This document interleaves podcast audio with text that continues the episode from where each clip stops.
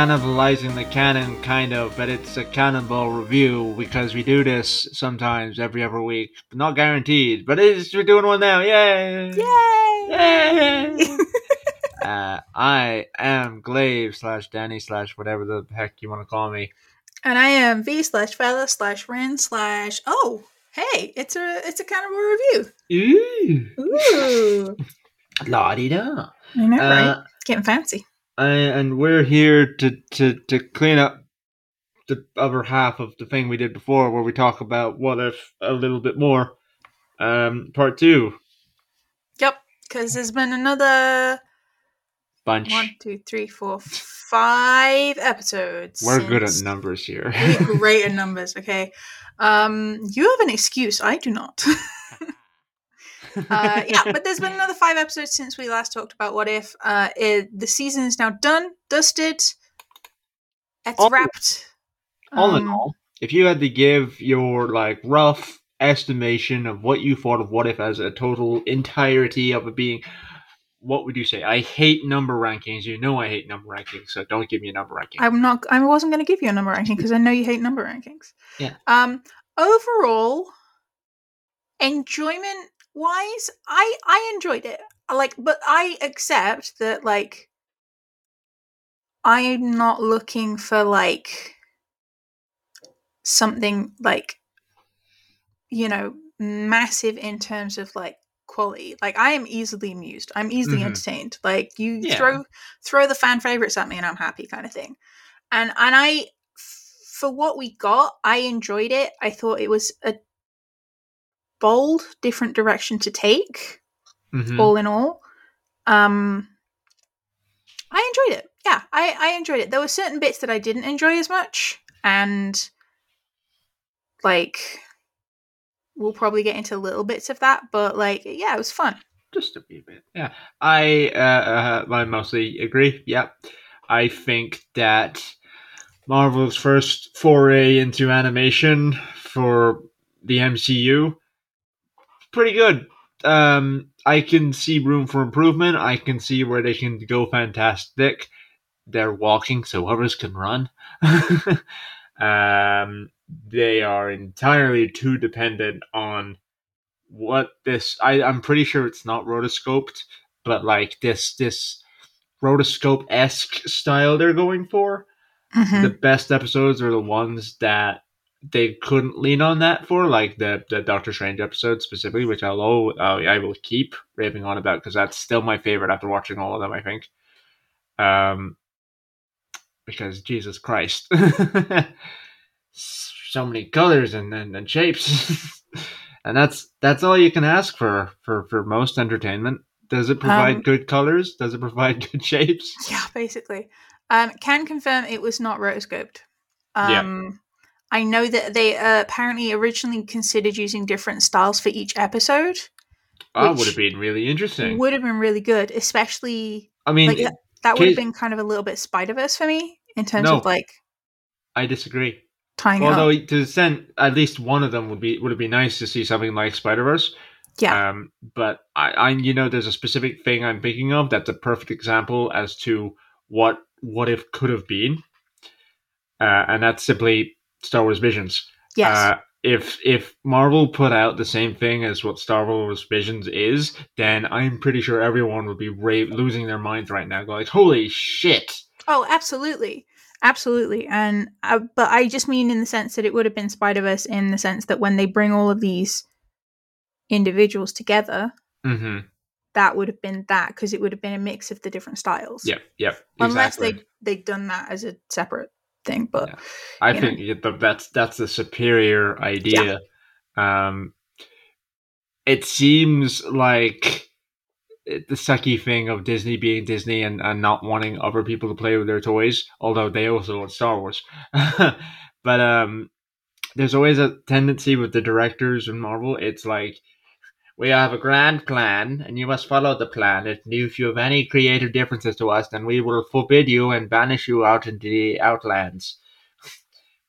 yeah, it's Um, um I mean, put it this way: uh, one of my all-time favorite uh, directors, filmmakers ever is Edgar Wright, hmm and he made he was meant to make Ant Man, and they just did not think. And I knew, I fucking knew that that Ant Man movie would have been amazing, simply because I know a it's Edgar Wright, and b I knew what he was looking at because he fucking tweeted about it. He was looking at Earth's Mightiest Heroes and the comics and all that, and it's like, yep, yep, yep. You understand what to look for, and you understand what to bring across. So like, but I, I shan't rant about Disney's silly choices in things that aren't what if. Um, but yeah, I uh, like for me. I'm not gonna lie. That animation was part part of why the part of the thing that I didn't enjoy about it hmm because, like we discussed in the first half, the in certain scenes, like the fact that it like like the punches didn't follow through and you know that kind of stuff. Like it did make a noticeable difference. I mean it was it was much easier in terms of like uh the magic aspects and that kind of stuff because you can get away with whatever the fuck with that. Hmm and i still maintain hands down that episode 4 with doctor strange was the best episode. It it was the only one that felt like it could have been its own movie. Absolutely Like you could have just seen that and it was like, oh fuck, oh my god, and Yeah. that would have been like it perfect endpoints, happy, very entertained. Um, all the other ones were uh, victim to them wanting to do an overarching interconnected universe, and I'm, you know, I'm a fucking comic book nerd. I'm all for it's all connected and all that jazz, but like not at the sacrifice of your, the story you're trying to tell in the first place. Yeah. Uh, because then, like, what's the phrase? You need your your your your parts to be equal to your sum. Yeah. All the way around. uh, and that's not quite something. And because even the other thing that I find confusing, and we'll get into spoilers now in case you haven't. Eh, review at the end of the day is I enjoyed it.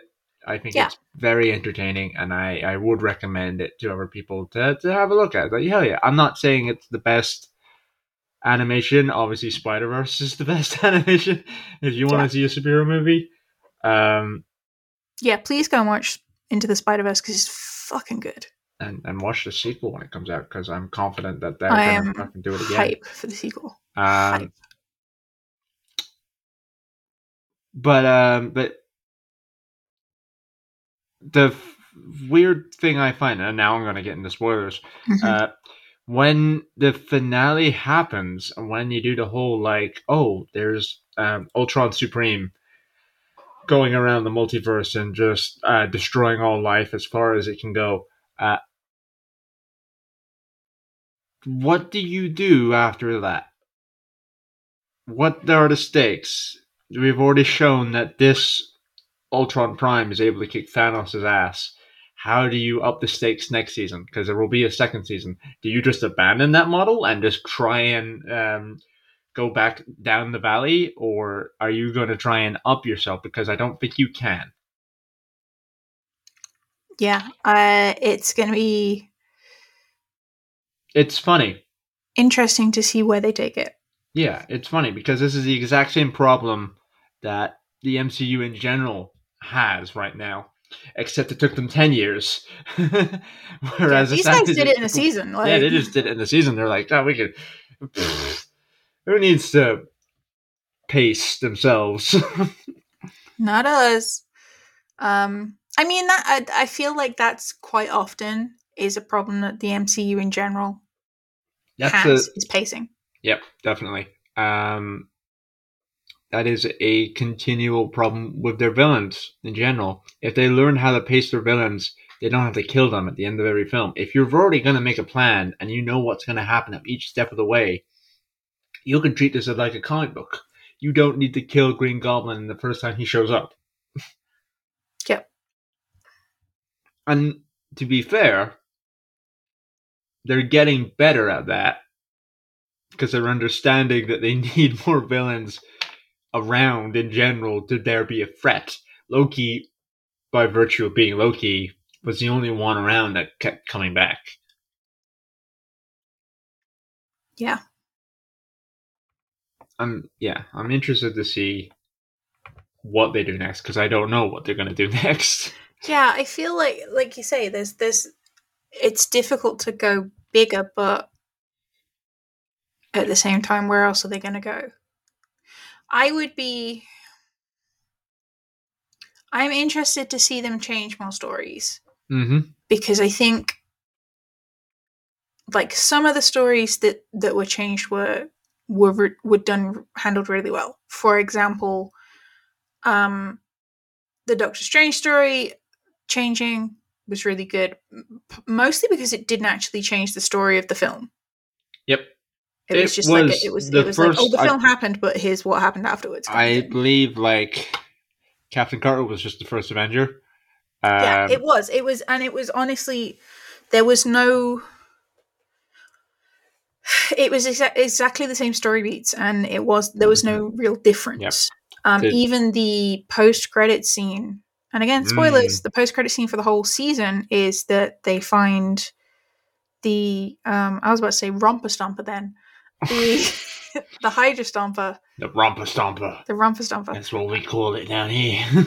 um it, and and there's someone inside it which is just setting up for you know um steve rogers is the winter soldier Turns because out it's Red Skull. Oh, shit.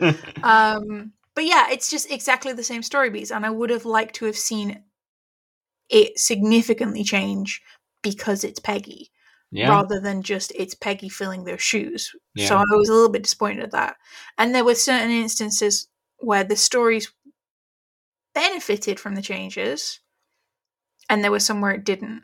Like realistically, like a, a lot of them ended up taking a left field. Like the the one about Thor being an only child took a huge left turn from Uh-huh. the film.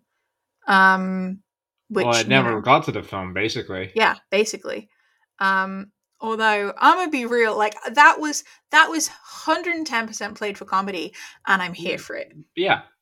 like that was a it was a it was a little like just a just a little um palate cleanser from Oh. the the heaviness of of They're the just sitting there killmonger going like, "Boy, golly, we're gonna have to deal with Ultron in a hot second. We should do something about that." yeah um and I, I will say that i loved that version of loki quite a lot that was a lot of fun it was just very silly like um I I want to repeat the joke I made to my housemate.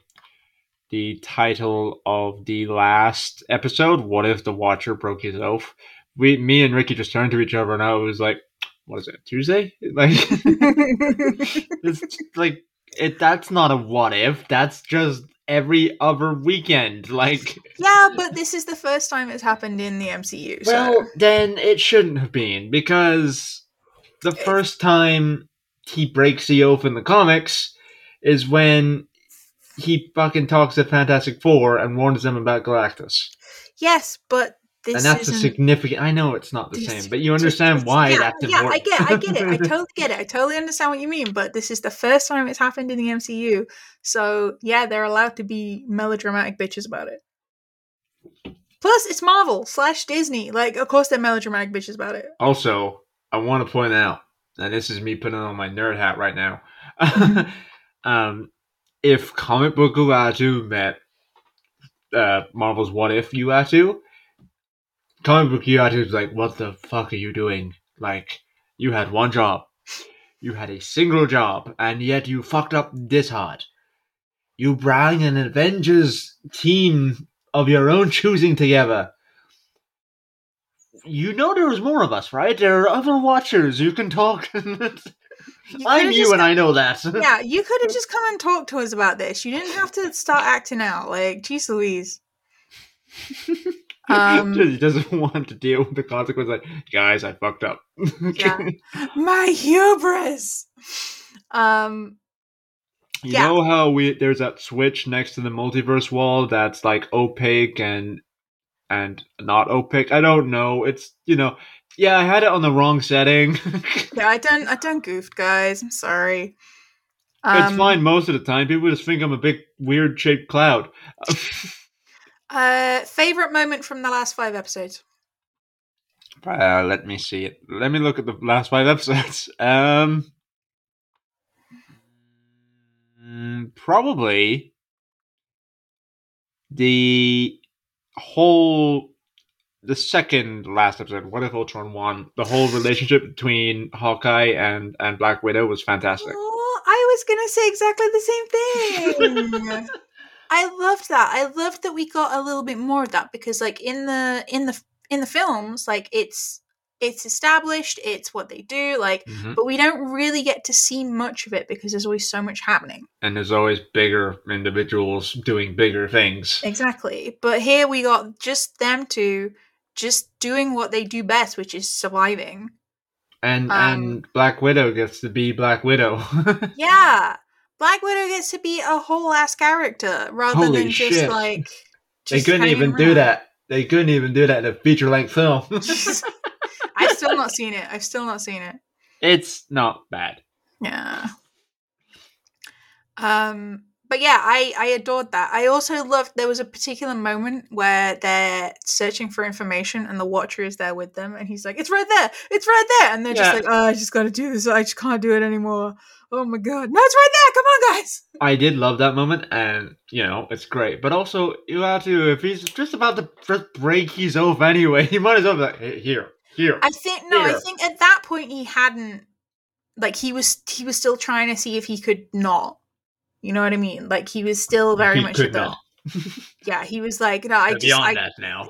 yeah, because at that point, um, like Ultron, Ultron is aware of him, hmm but Ultron isn't actively attacking him at that point. Yeah, So, yeah, it's it's very much a if they can fix this without me intervening, great. But then they couldn't, and he's like, ah, shit. All right, okay, I gotta, I gotta. I gotta this. call in people about an Avengers initiative. thing. Yeah. Um, I also adore how my second favorite moment is anything to do with Doctor Strange. valid, valid. Yeah, he's honestly a, a really, really good uh, concept for that character. Just really well executed. Strange Supreme. Yeah, it was, it's, Jesus. It- for for grand expanse of time, it's just like, yeah, no. The only reason you guys are winning is because Strange is standing right there. Yep. uh, which Um, makes me excited to see Multiverse of Madness because they've already they've they've played their hand and said, okay, this we've we've now updated the social cultural consciousness as to what Doctor Strange can do if he had no limits. So now we have an entire movie where he is a sorcerer supreme going around the multiverse. That's gonna be bonkers, Mhm, especially with mhm. with Disney out the wazoo budget. Yep, I and- am uh, so fucking excited for Hell yeah! that film. Um, I'm actually also for for once, and this doesn't happen very often for me because I'm just so exhausted by the constant renewal of the the franchise. Excited for a Spider-Man movie Mm-hmm. because of that whole concept of him. I'm excited Coming for in two and- Spider-Man movies. Oh yeah, it's, it's Spider-Verse too, obviously, obviously, but like like uh the the live action one, I'm actually excited for. I'm interested. haven't seen Far From Home. we should watch it um, at some point. I yeah, I will Yeah. at some point. Um, I got- I I want to watch it before I watch the the new one. Yeah. Um, No Way Home. But yeah, uh, another thing that I wish we'd had more time to kind of Which with. again, it, that's something we've said before about the Marvel shows. It's, it's always like more time. Give Yeah. give your fucking things more time. Yeah. It's not that hard, guys. Um, I would have liked more time to see, uh, Captain Carter and Natasha Romanoff hmm friends because that and literally like a a couple of minutes in the beginning, and then like a couple of references as they they learn to trust each other. The bit at the beginning. Uh, do you mean the, the, the, the Winter Soldier scene, or do you mean when they meet up when when post-apocalyptic no, the, Black Widow the, the, meets. the, the Winter Soldier scene where she jumps out of the plane. Yeah, That's that a bit that's beat for beat from Yeah. fucking Winter Captain America films.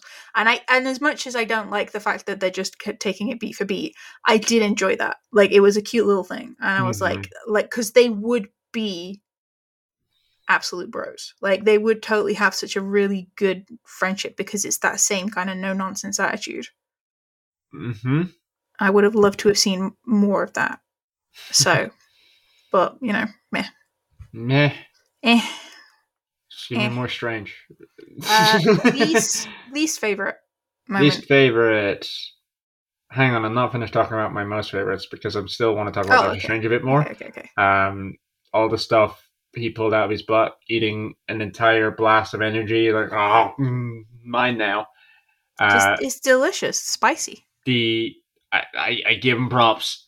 The really really good scene of dumping a whole bunch of zombies on Ultron, and then uh, I think it was Thor that said like, "Oh yeah, zombies! Oh, great idea!"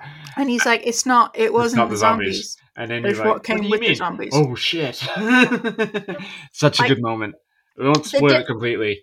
Honestly, the delivery of that line, props to Benny for that one Mhm. because it was very like. And I will say, Oh, like, I think Benedict Cumberbatch is the best out of the bunch in terms of voice acting because he's Yeah. already done stuff like Smaug. I was, and- yeah, I was gonna say he's had experience at it. Like he's done Smack, he's done Grinch. Um, He's done- It's all right. I've not seen it. I've not seen it. I can't judge. Um, I've never seen a Grinch movie. Full stop. I know So- what we're doing this Christmas. um, Um, but yeah, uh, but he's got more experience than the rest of them at voice yeah, acting. well, so when, yeah, when you're on the floor crawling around and saying, "I am fire, I am deaf," you, you, your limits are like whatever. Yeah, like fuck it, whatever. As long as you don't ask him to pronounce penguin, you're good. Penguin, Penguin. penguin. Good thing Penguin's a Batman villain. and that's another thing I want to say while we're on the topic uh, of Penguins and Batman villains. Um, even with whatever my opinion of uh, What If and all the other stuff, I am excited about all these things. Um, I think they can only improve next season. I don't know how. I'm interested to see how, but I think that like they can take on what they learned from this season and build upon it next season and be like, yeah, okay, here's an idea. Uh, it would be fantastic if Disney got it in their heads like, ooh, that, that Star Wars Visions did very well. I know we're getting more of that, but also, hey, hey Disney, give us give us that, but Marvel, give us that, but anything. Can you imagine a, a, a, Disney Visions? Just like not even just manga studios or anime studios. You could do it with anything. You could just be like any animation studios out there want to work on something like you know the highly stylized thing. Because oh my god, That would be great. Um, I I don't know if they would do it for a lot of their the kind of the more Disney side of stuff mm, because yeah, I feel like that that stuff that they want to keep a specific keep the brand. look. Yeah. So Um, Disney. I'm I am cautiously optimistic for for the second season just because and I think and I will say like this is this is partly um because they've kind of they're starting on the back foot when it comes to Marvel animation stuff because honestly DC have been doing this for for a hot second And they've been doing animated for Yeah. Disney or DC's animation uh, are a lot better than Marvel's, but Marvel's live action is a lot better than DC's for the most part. Uh, Yeah. Both of them had have had hits. Both of them have not had hits. Uh, that's what I was going to say before. Having watched the DC fandom the other day, I still think, and I know it's not a competition, guys. Like you can be fans just give us the content just, Just give, give us all us the, the content, content. please exactly. Um, but like, I'm still more excited for what Marvel's putting out, including What If, than I am with what DC is doing because DC doesn't know what it's doing. Well, I think, in fairness, I think a lot of the, the the problem for me with a lot of the fandom stuff was that they've got stuff in the works, but they don't have anything to show us yet. hmm And I was Yeah, like, well, yeah. you know, like great, we know about it, but We still, already knew about it. There was nothing that was announced that we didn't already know about, and it's like, yeah. okay, So it's difficult because it's like I, I wanna I wanna be excited for this stuff, but how hard is it to make a title thing? Like, look, this is a thing we're working on. Like, oh my god, Yeah. so it, that would just frustrate. Detective Chimp movie. Oh, finally! I've been waiting my entire life. it's been 84 years. Um, Detective Chimp deserves his own feature length film. justice for Detective Chimp. Um, but yeah, it, it- that that kind of frustrated me a little bit. Whereas with Marvel, we're getting to see more things. Um, Oh, by the way, people who listen to this podcast, if you think I'm just pulling Detective Chimp out my butt, no, he's a real DC superhero. yeah, he's a real DC superhero. He dresses up like Sherlock Holmes and he solves crimes. it's a whole ass thing. He teamed up Um, with Batman many times. Um, but yeah, uh, I don't know what I was going to say. Yeah, it feels so. It feels like Marvel are kind of starting on the back foot in terms of the animation, in terms of like if you they're were comparing the two. But I'm optimistic for where they can go because I do feel like they've learned a lot from this, and and to be fair, they probably learned from Disney in general. Probably learned a lot from the animated stuff they've put out this year Mhm. including Visions. And I will say, guys, go and watch Star Wars Visions. Mhm. Do it. Just do it. It's real good. It's real good. So good. Um, we sat we sat and watched it in one sitting, yep. which was great. It was a great day. Um, Um, I, I plan on doing that again at some point. Yeah. um, but yes, uh, do that. Uh, but also, like, if you haven't watched Marvel's What If, and you like the DC, uh, correction, if you like the MCU, um, give it a go. Yeah. give it a go. Like, like realistically, it's a, it's fun. It's, it's, It's, not fun. It's entertaining. It's, Yeah, it's entertaining, a good it's- time.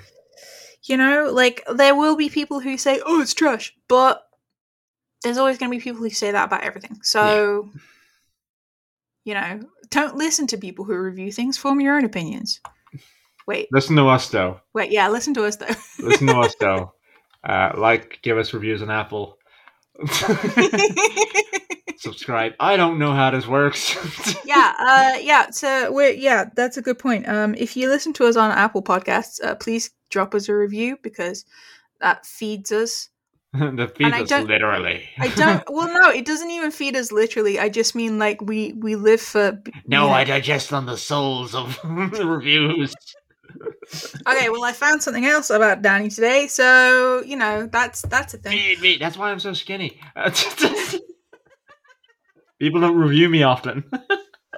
Okay, I'll bear that in mind. I Just guess. going into restaurants and be like, "Tell me how I look."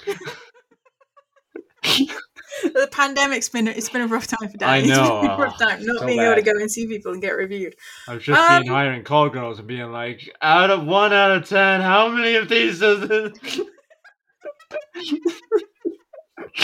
Guys, guys, uh, the pandemic's taken a toll on Danny in many forms. As Uh, if they didn't know that. the insanity's already set in. Uh, but yes, if you could review us, that would be great because uh, I'm also I, dungeon master fatigued right now, so it's not a great time. Oh yeah, no. In fairness, Danny's just finished a, a, a big session of D and D and is just Yeah. just gone. hey, hey, players, if you're listening, this is that time one of you or two of you fell into an acid pit. Fun times. Uh, yeah, that's a whole ass thing. Uh, hubris. Um, but yeah, uh, I live for validation, and if you could tell us that we're great, that would really help me out. Thanks. I'm very it? excited for months from now when uh, one of my players listens to this podcast. One of them in particular will listen to it pretty soon and be like, "Oh yeah, no, uh, yeah, you mentioned me," but the other one It'll take a bit longer, I think. Mhm. And then out of nowhere, in like maybe March next year, I'll suddenly get a message going like, "I just listened to this episode and you said about the, the acid bit." Like, yeah, that was ages ago. I barely remember. I love when that happens. Um, yeah, I don't really think there's anything else to say Nope. about what if. So We're gonna move on to our ne- new segment. we got a new segment. We got a new segment, an, an exciting new segment that we asked you to contribute to. Uh, and we will continue to ask you to contribute Yes. to because this is going to be an ongoing thing. Because this what's is what's the name of the segment, V? Uh, listener questions answered. Oh my god, revolutionary. Okay, uh, listeners, we didn't have a name for the segment. no, Danny put me on the spot. I did. Look, I, I say what I see. All right, it's nothing fancy. We might come up with a fancy name for it in the future. Hey, if you have an idea right for the name of this segment, you can tweet us. Um, what's the name of our Twitter account? oh Uh, no, Cannibal Cannon. Cannibal Cannon. That sounds accurate. Yes, Cannibal Cannon. Boom, Uh, that's. Cannon with one end. Cannon with one end. email or tweet tweet us um, ideas for names of the segment. Tweet us questions if you want to add to the list of questions. We have quite a few now, and we're just going to keep the pile Yeah. and drop on it. Um, you can also tweet us cute pictures of dogs, Yes, silly pictures of cats, yes. your general opinions on us or anything we talk about. hmm Actually, just just tweet us. You can Just al- full stop also go to V's Discord, which you can find on on V's uh, Twitch account, twitch.tv slash Beller, B E H L R. It's true. And you can ask us questions there because we have a dedicated cannibalizing the canon area That's right true. there. That's true. Like Uh, one day, I might make a cannibalizing the canon Discord of its very own, but thing. that's a future problem. Uh, and then also, you can email us at cannibalizingthecanon.com, at gmail.com. Can't Yeah. forget that. Cannibalizing the canon at gmail.com. That's cannibalizing with a Z because reasons. That's, that's Um, canon with one N. Canon with one N. All of these links will be available Yes. in the usual spot. Yes. Also, whilst Yes. we're shilling, we do have merchandise. We do. Uh, And uh, it is available. Again, link for the US store and the EU store available where you find the links. Do you really want to be belligerent at your Christmas table and be all like, no absolutes? Have I got the shirt for you? Wait, howdy, we got the shirt for you. Um, but yes, let's let's move swiftly on now that we've shielded ourselves sufficiently. Um, although There's we no will come back to more in it. shilling. Well, actually. Can we have a T-shirt that just says "Well, actually"? uh, mm, maybe. Nah, actually, I already don't like it. I already don't like. I feel like the wrong like people it. are going to be wearing that shirt. yeah. Okay, so uh, Question times. Oh, another thing to point out. I don't know any of the questions. I, at one point, I did read them, but that was a while ago, and I have deleted that information since. Uh, I like the idea that V just throws these at me randomly. Yeah. Yeah, yeah, yeah. Uh, we will both be answering them, but uh, uh, but I like likes to go in unprepared. like- yeah. Um, hey Siri, roll a d thirteen. I literally have. Wait, no, not a D thirteen. It's thirteen. All right, we're, we're going with the last question on the list. Unlucky. Who asked the Um, question? Uh, so our sweet friend Daggers asked the question: How do you handle what? Nothing. What? What? Give me a look. Um, how do you handle balancing a party? If you have a very strong and a much weaker player character, what methods would you use to make encounters a fun experience for both? Mm, okay, so uh, I have an answer for this. If you want me to start, Uh, yeah, I mean, if you have an answer, I mean, I'm all ears. so how do you balance a party where some of the players are weaker than others?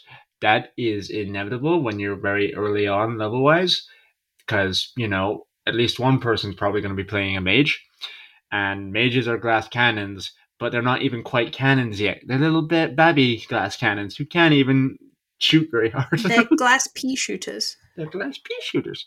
Um, when you say balance an encounter, there is an underlying assumption that we're talking about combat, Mhm. which is valid. Uh, there's not much you can do balancing an encounter for one player over another when it comes to combat. It's not really going to be a situation where you can, you know, by the very nature of the game, you can't make like the big uh, ogre decide I'm not going to attack the puny little man because even though they're right in front of me because that's not balanced. um, but there are ways that you can make it so your party as a whole feels like it's more balanced by just introducing things that make it feel like, hey, everyone has their purpose, everyone's good at something. You give your party opportunities to feel like they're important. Because that's also like it's part of the like you give your party opportunities to have fun and opportunities to feel like the hero. It's the spotlight method. That's how you do it. It's there are tactics of doing the um the combat in a certain way, but it's far easier to just be like figuring out what your players want and what they enjoy doing and then keying into that. If you have a player who loves animals, but they're playing a barbarian, which doesn't really have any animal specific things unless you, it's just animal handling. That's the only skill they can have that has any relation to, to it. It'd be fun to give them a bag of tricks. I totally didn't do that. this isn't a real life example. This sounds like a real life example to me. No idea what you're talking about. Mm-mm. No, don't ask Johnny. Uh, just, um, but yeah, just the simple like, oh, bag of tricks. Pull out one, throw it, animal. Woo! They're all Jeffrey. Uh, Jeffrey's the one in the back. You know? uh, that's a perfect example. Just- Okay. Uh, I mean, I yeah, that basically. Uh, for me, it's the thing is for for me, like when it comes to like fights and stuff and battle encounters, like inherently, some classes are weaker than others. It is what it is. Mhm. Like I play a bard. I am not gonna go and use and take the same role as a barbarian. I'm just not. Like The that seems like designed to hit things and I am hits. designed to make fun of them and sing. Like that's you know, it's very loose kind of. But my purpose on the battlefield is not to do all the damage and take all the damage. My purpose on the battlefield is a support class. Yeah. That is what I am. I know And- a lot of all the classes, bards are the most versatile as to what they can be doing, depending on what subclass they're doing. So, what- Absolutely, uh, we are very pro bards here. What one bard could be doing as a role in the party doesn't necessarily translate to what another bard will be doing in another party. Yeah. Or even in the same party if there are diff- Yeah. there's two bards. Oh my god, party of bards. Let's go. Mm-hmm. Um, that that was a look of no. Um, but yeah, but, but most people who are playing specific classes have specific goals for that class. That's why they've picked it. Yep. So they It's at least have a certain idea as to what that class is. Yeah, exactly. Um, and honestly, like even if they don't, even if they're a new player and they're not sure about all the classes, like the DM in theory will have gone, okay, what is it that you want to do in the game in general? Like, what are your goals here? And then would have hopefully advised them towards something that is in line with what they want. It doesn't necessarily mean that they're going to be good at battle encounters because not everyone wants to do that. Uh, you know, but some people do enjoy battle encounters. Yeah, oh, Uh, absolutely. I'm not saying that, you know. No, no, um, uh, for the counterpoint, um, but that's because there's also always the situation of like, um, fighter, poor fighter. They uh, they're very, very, very good at fighting, and not much else for the most part, unless Yeah. the player uh, is putting a lot of work into role playing. Uh, and you know, if you're putting enough work into role playing and your DM is open to that, then they're like, hell yeah, that's great. work here and it'll be great. And things happen and sparks and ooh. Yeah. Um, but like, there's nothing wrong with the fact that as a fighter, your thing in the party is I can hold back the things from hurting the mages because I can take the hit. Not as good as the barbarian, but also I'm a lot more versatile than the barbarian is. The barbarian's just like I would like to rage, you know, I would like to hit, and I would like to take a hit. Uh, and the fighter would be like, okay, I'm mm, gonna use my offhand weapon. I'm going to use this bow and arrow from a distance. I'm going to use a battle maneuver because I'm that kind of fighter. I'm an Eldritch Knight. I'm going to cast magic while I'm doing this because it's beneficial to my party. It's almost like fighters are strange support classes, but support in the sense of pain. yes. I will support my friends by causing suffering to others. yeah. Uh, I mean, you know, we've all had friends like that. Mhm. Um, You're a friend like that to me. you would cause suffering to others to support your friends. um,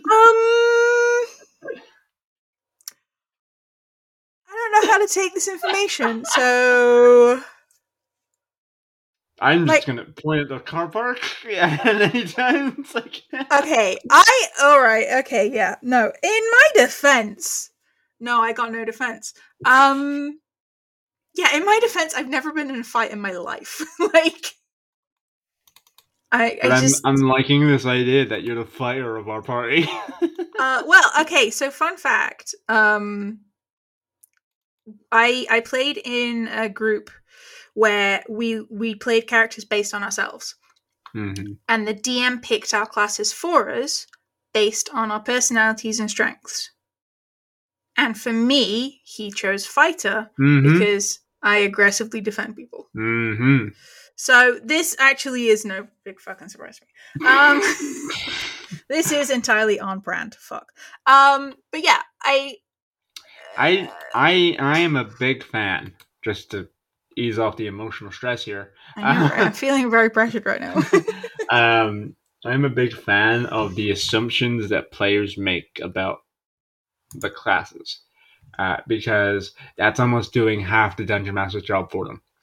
Uh, when talking to new players, I use Lord of the Rings as a crux a lot, like the original D and D makers did, because it's easy. Because then it's like, you want to play uh, an archer. Keep in mind, it's not like the pointy-eared bastard. It's more like the beardy bastard standing next to him.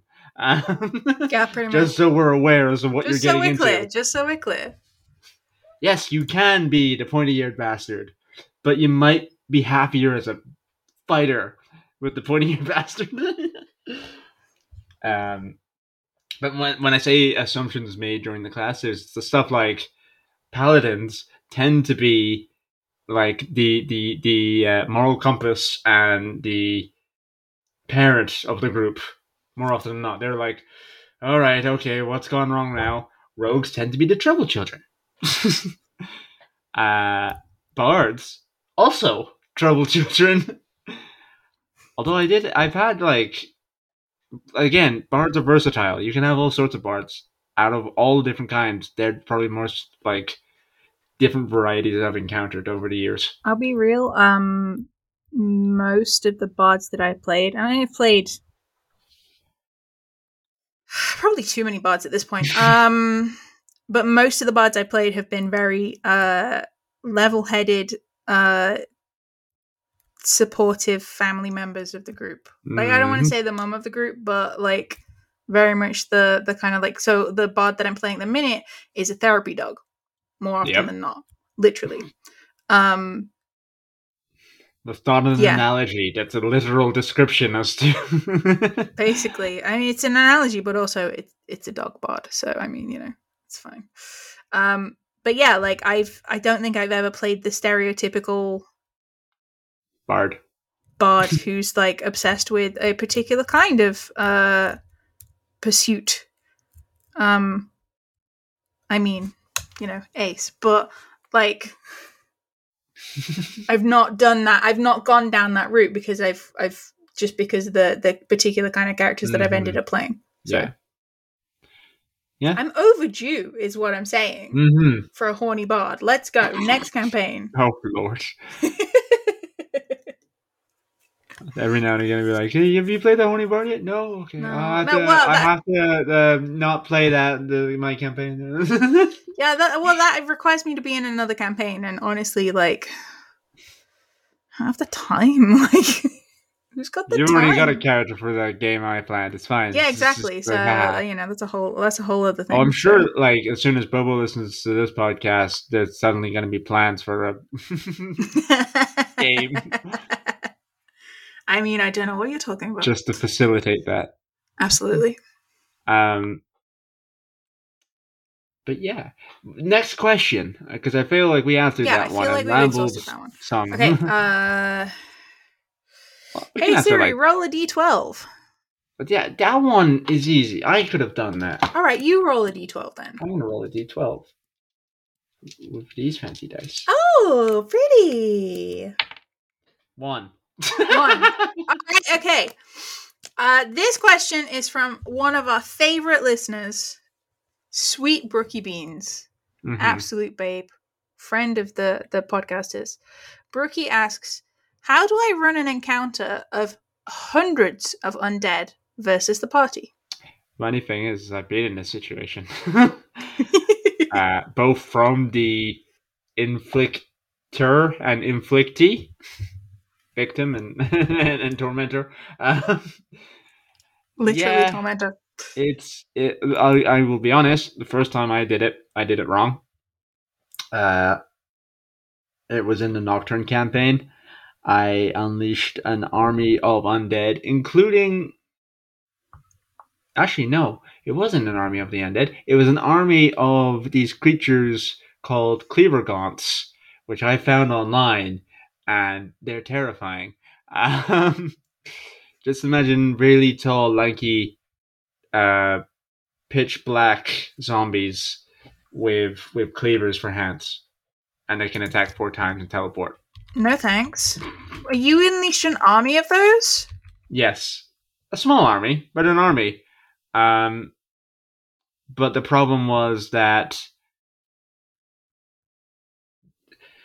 what you need to do in that situation when you do have an army, because I was all yeah, the cleaver gaunts are terrifying. If you just saw a picture of a cleaver gaunt, um, These are challenge rating 13, Daniel. I'm aware, but the players are level fourteen. Uh,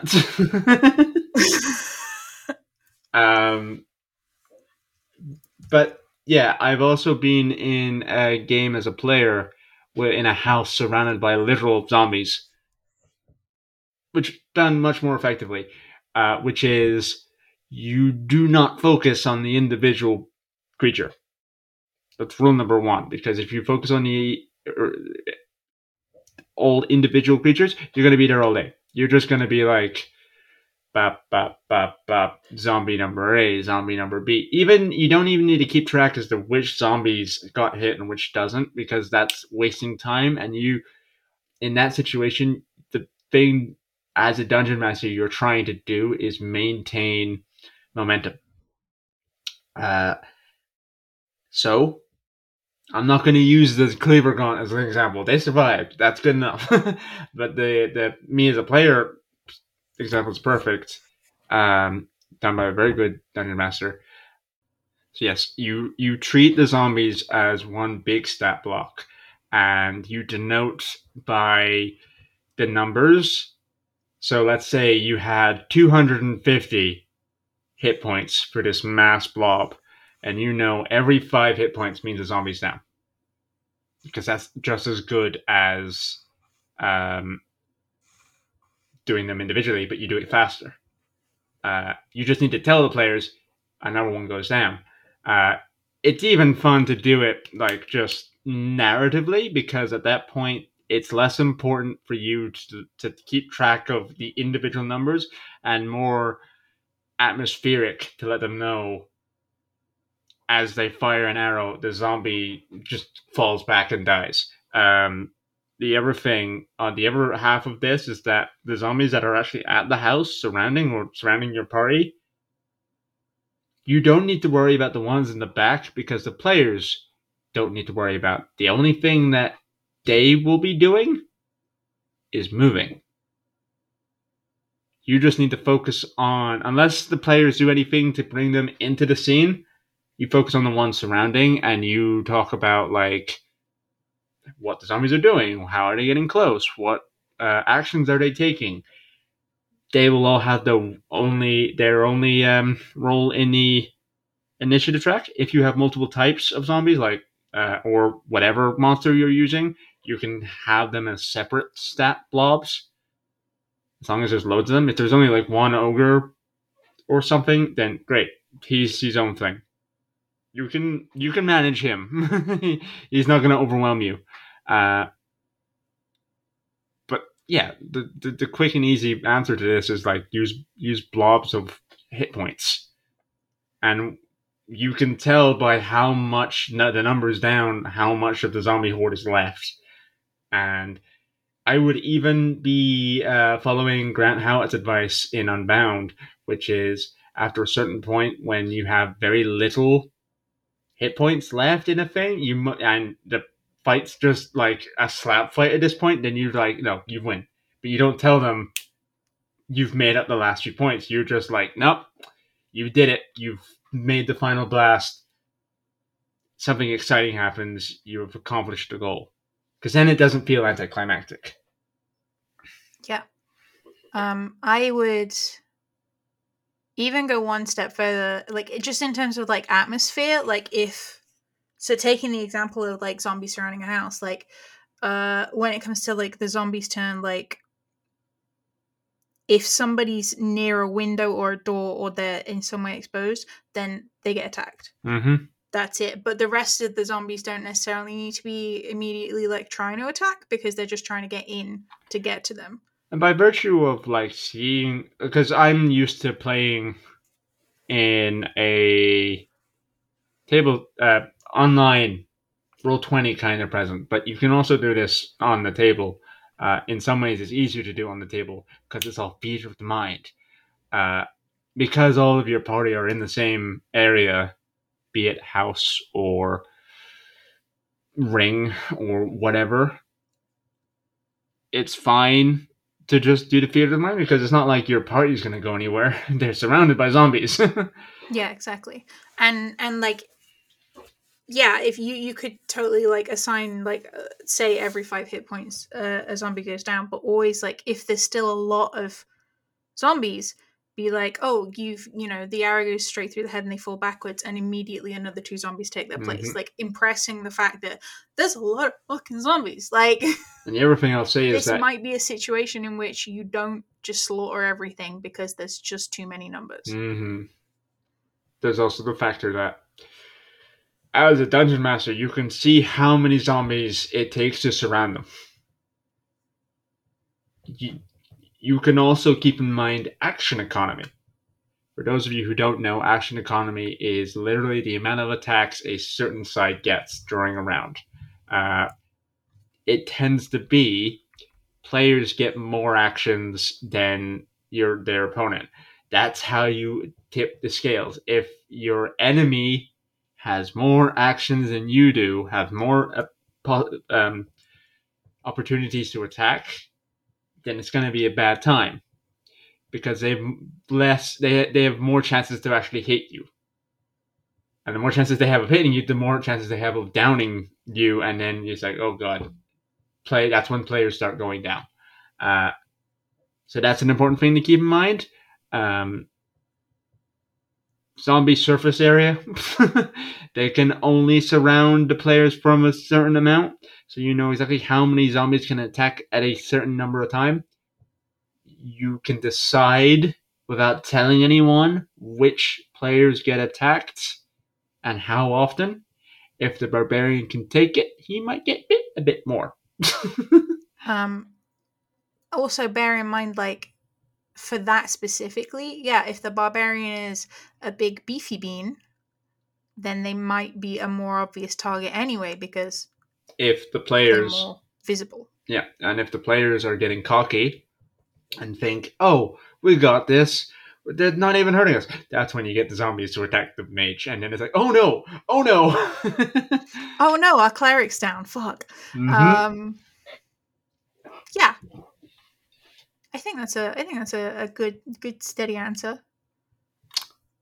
I Um, hope that you- answers anyway. Do you want Do you want one last question? Sure. One last question, and then we'll wrap it up. Uh, roll me roll me that d twelve again. Let's do it. I rolled it. I rolled it too hard. You rolled too hard. D- The dice everywhere. Oh god. Headphones off. Oh, Attack the drama. zombies. I The- kept yeah, the zombies fast came about for you. So Do I even have a D12? You had one a minute ago. I did, but it went. Oh no. away. Um, Mistakes mistakes have been made. No, it's only over there. Oh my Oh, god, it's the only one that got away. What did it roll? Seven. Seven. Okay. One, two, three, four, five, six, seven. It is Brookie Beans again. Brookie sent us a lot of questions, I'm not gonna lie. And I'm very grateful for Brookie. Um how can I spice up combat description instead of Ooh, that does X amount of bludgeoning damage? I do this a lot. Uh, this is my bread and butter when it comes to combat. uh, I promise next episode I'll let B answer first some questions. Honestly, no, I'm happy with you answering this one because I'm not. I will like this is one of my weaknesses is combat and combat description in particular. Like I'm just not good at describing combat. so I have a very, very visual mind. So it comes easy to me to make shit up. uh, what I tend to do is I have it, it's playing out in my head like it, it's a movie. So when my party are fighting an encounter, a lot of dungeon masters will do the thing of like, okay, so there's a, where, um, let's say, were rats in front of you uh, roll to hit. You roll that much, you hit. Your sword swings and it hits it. Next turn, who is, and then it keeps doing that over and over again, which, you know, that's combat. what I do, if I have the energy for it, and I don't always have the energy for it, then friends, dungeon mastering is tiring, and it's okay to be tired sometimes Absolutely. It's important to reserve your energy for uh, the other parts of the game. Sometimes I think. Anyway, um, but in the combat, when you do have the energy for it, then you can do stuff like, okay, so I know what this character can do. Uh, let's use one of my characters, for example. Uh, Ranger, the Warforged. He is a Warforged designed by a druid to go research nature and write down as much as he can. And he's a ranger. And he has a pet hyena called Happy. Uh, I love this guy. Ranger is an archer. Uh, he, oh, yeah, shock horror. but if I was to describe, if I was DMing Ranger, then if he did something like casting a Ranger spell, for example, uh, the binding bind bind spell, which name who's just escapes me. I would then describe it as you shoot your arrow and it thrusts into the flesh of the beast opposite you. Um, roll the save. As you watch, and I don't say if it succeeds or not, especially this works especially well in a in person situation because there's a lot more like emphasis around what you say specifically. Um, but yeah, you don't say if the save made it or not. What you do say is you watch his vines start sprouting out of the arrow tip and start wrapping slowly around the monster. Uh, as it wraps more and more, the zombie, the, the, the I almost said zombie. The, the monster tightens, but suddenly it flinches and rips off all of the vines and roars in your face. And then the players know enough from that context, like, oh shit, it didn't work. And they know it narratively. They don't know it mechanically. Yeah. And that's a big part of what makes combat exciting because then it's like it's not just oh the number wasn't high enough it's oh no i tried to hit that zombie and it didn't hurt it as much as i expected it to uh-oh or i'm fighting a very big wolf and it's just not doing anything. I don't think this is a wolf, guys. when it comes to like the nitty gritty, like if you like spells are easy. Spells are just like you fire out free sparks of golden energy that fly across the air, and each individually spark and explode on co- combat contact with you with the goblins. Because the spells come with their own description, you can visualize what they do. When it comes to swordplay, you may ask, or any weapon for that matter, it's just like, how do you make the sword exciting? Like, well, have you seen any action movie ever? uh, have you ever seen Pirates of the Caribbean? Have you ever seen um, um, The Princess Bride? Or any movie where swords are clashed? Or anything like that? Those are the things that I would use. And it's even basic level stuff. Even just cartoons will give you enough information be like, yeah, hell yeah, action. Um, like, I'll give an example of what happened today because it's fresh in my mind. Uh, one of the players is a rune knight fighter. Uh, he jumped over a banister. He immediately activated his giant feature and grew twice as high. All of this very easy to describe because it comes with the features. But then it's the next bit where he swings his sword, which is flaming, uh, and he swings it specifically on the gargoyle's back near its shoulder, making a crack uh, and and delving in, uh, which makes the gargoyle because then as a DM you can describe how the gargoyle reacts. Like it stumbles forward, turns around, and just snarls in the in Ivar's face. It's you know building blocks. It's all these different parts that work together. Uh, you can do like lots of neat tricks. Like for example, if you fire an arrow and and uh, miss, you don't have to just say you miss. You could say the arrow flies through the air and bounces off of the enemy's armor, or it sticks in the armor but doesn't leave a wound, or anything like that. Uh, if your sword misses, it doesn't have to mean like oh you miss. It's just I you swing your sword uh, but unfortunately, the beast grabs it in midair, holds it for a moment before you're able to rend it free. You see Mercer do this stuff all the time. yeah um like it's it's it's less about like if somebody says uh i rolled like a i rolled a 17 and you know that the ac is like an 18 you don't have to say that misses or that just misses. You can say like you you swing your axe um and manage to to catch the edge of the armor but uh just at the last minute like they bring up their shield to just push it off. Hmm. and it doesn't quite find purchase. Like that to me as a player i'm like doesn't quite find purchase hmm that means we must be close hmm so that's going to make me kind of double down on that so it's it's all about kind of like yeah, I do that a lot. Uh, the, The- longer the longer you're hanging out with, or playing with your dungeon master, the more you'll key into the specific phrases they'll say when they're like, "You hit, but you don't." you, you like your sword finds its mark true, but doesn't damage the, your opponent's. Like either it means your sword ain't working, or you you were very close to their AC.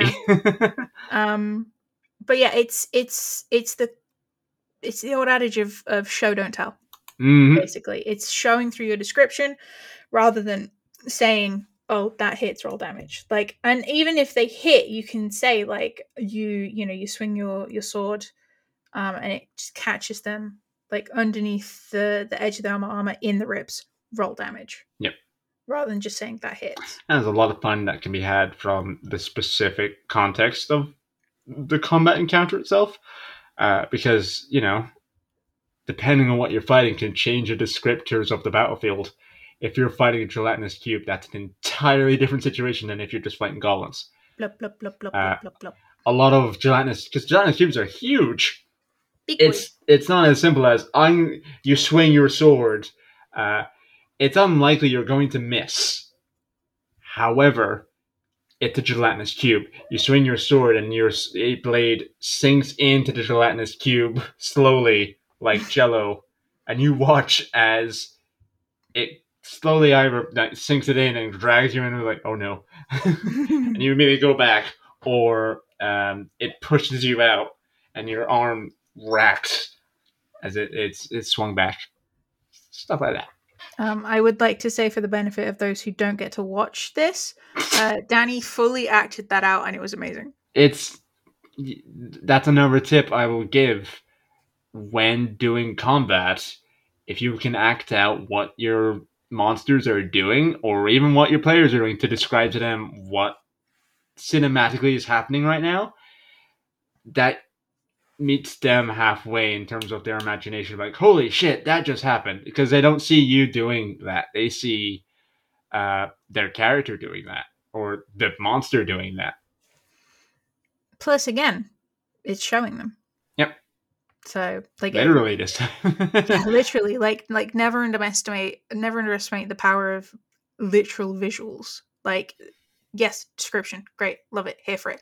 But actually, like, taking the time to get out of your head and go, you know what? Let's show them what is physically happening right now, and and moving your body with that kind of impresses on them exactly what is what is going on in that moment. oh yeah. Yeah, Yeah. yeah. Those we are it. answers. We Uh, answered some questions. Again, if you have more questions, you can email us at cannibalizing the cannon, tweet us at cannibal cannon, uh, and and uh, join V's Discord, uh, which is you can find on twitch.tv slash Vehlr, and and and ask us questions on the dedicated channel there. yeah please like please ask us questions we love answering them like i i love that that you know people can can ask us these these questions that like especially people who are just starting out as dms there is no like the dms guide doesn't kind of help you with stuff like this. Yeah, the best way of learning D and D is playing. yes. Yes 100% but there are certain things that you're going to want to improve on that that there is no textbook for. Yeah. and if we can help you with that, that experience then absolutely we will do that. And also, I want to point out everything I just described is it works for me. If it doesn't work for you, that doesn't mean what you're doing is wrong or what I'm doing is wrong. It that's how dungeon mastering works. that's true so what you're saying is listen to us and ask us questions but also don't listen to us and don't ask us questions No, definitely ask us questions. Listening is optional. Yeah yeah but also please listen because we like it when people listen to the podcast Yeah. Validation please and thank you. You know, otherwise I'll starve, as we've already established. yeah yeah um whilst we're out here shilling uh if you go to twitch.tv slash glaive thruster on a wednesday a friday and a sunday you will get to watch danny play video games do art talk about d&d and generally just have a grand old time this is when I spite you and never just stream. Like, you'll never catch me. Um alternatively you can check him out on twitter at glaive thruster uh all links will be provided where Make it sound like they're gonna walk into a room and I'm just in the corner going like, ah. is that not how it works Yeah, I mean, it's Twitter. um, and as you said, I am also available on Twitch, uh, twitch.tv slash Vehlr, V E H L R. I'm also on Twitter, same name. I occasionally tweet things. I've done a little bit more this week, but that's just because I've been promoting myself a little bit more. Because you know, why not? Always be chilling. Um, That's and of course, shout out to David. yeah. Shout out to David. I can't forget that. He's been like peripherally shouted out, so we might as well say it out loud. Yeah, like yeah, no, no, we did, no, we did say it earlier. Yeah. I think. But uh, yeah, always, always shout out to David. Um, thank you to everyone who has sent us questions so far. Uh, we appreciate them all, and we are going to get to them all. So if your question hasn't been answered today, do not fret. You are on the list. mm-hmm. Have a list, guys. It's very well organized. Um, I think that's it. I think that's us done Hell yeah. for, we'll for catch you next week. next week. Oh, next week. Next week. Next week's a very exciting episode for us, friends.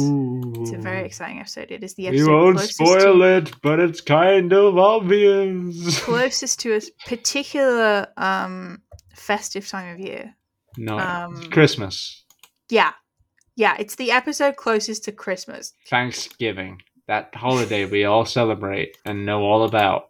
Yeah, absolutely. Turkeys are involved. Absolutely. I totally understand Thanksgiving. That's definitely a thing that we we're do. not careful, they're gonna make us make a Thanksgiving episode. God, no, no, okay, no. If they want a Thanksgiving episode, they can come and do it themselves.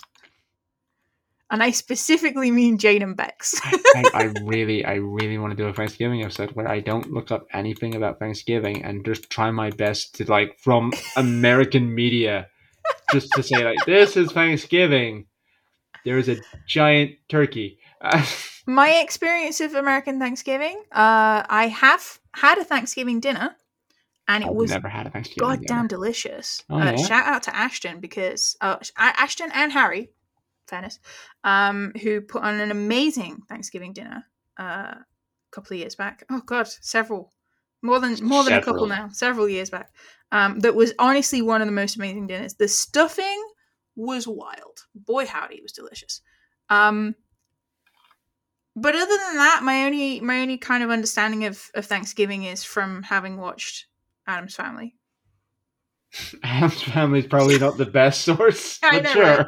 I know, right? Um, but yeah. So next next episode is going to be a, a fun one. I'm looking forward to it. Are you looking forward to it? Yes. Cool. God, thank, thanks for that. I, I appreciate you backing me up on this one. um, but yeah, we will catch you next time, friends. Yep. Mm, Um, I have been, and we're doing this out of order, and Oh, I feel very are. uncomfortable Oh. about this. Jesus. I've committed to it now. I have been V slash Vela slash Rin slash. Oh god, what is happening? And I have been Danny slash Glaive slash Ooh, Froster. I don't. Okay, you now have to do that all the time. I'm sorry, I don't make the rules. Yeah. uh, bye. Bye!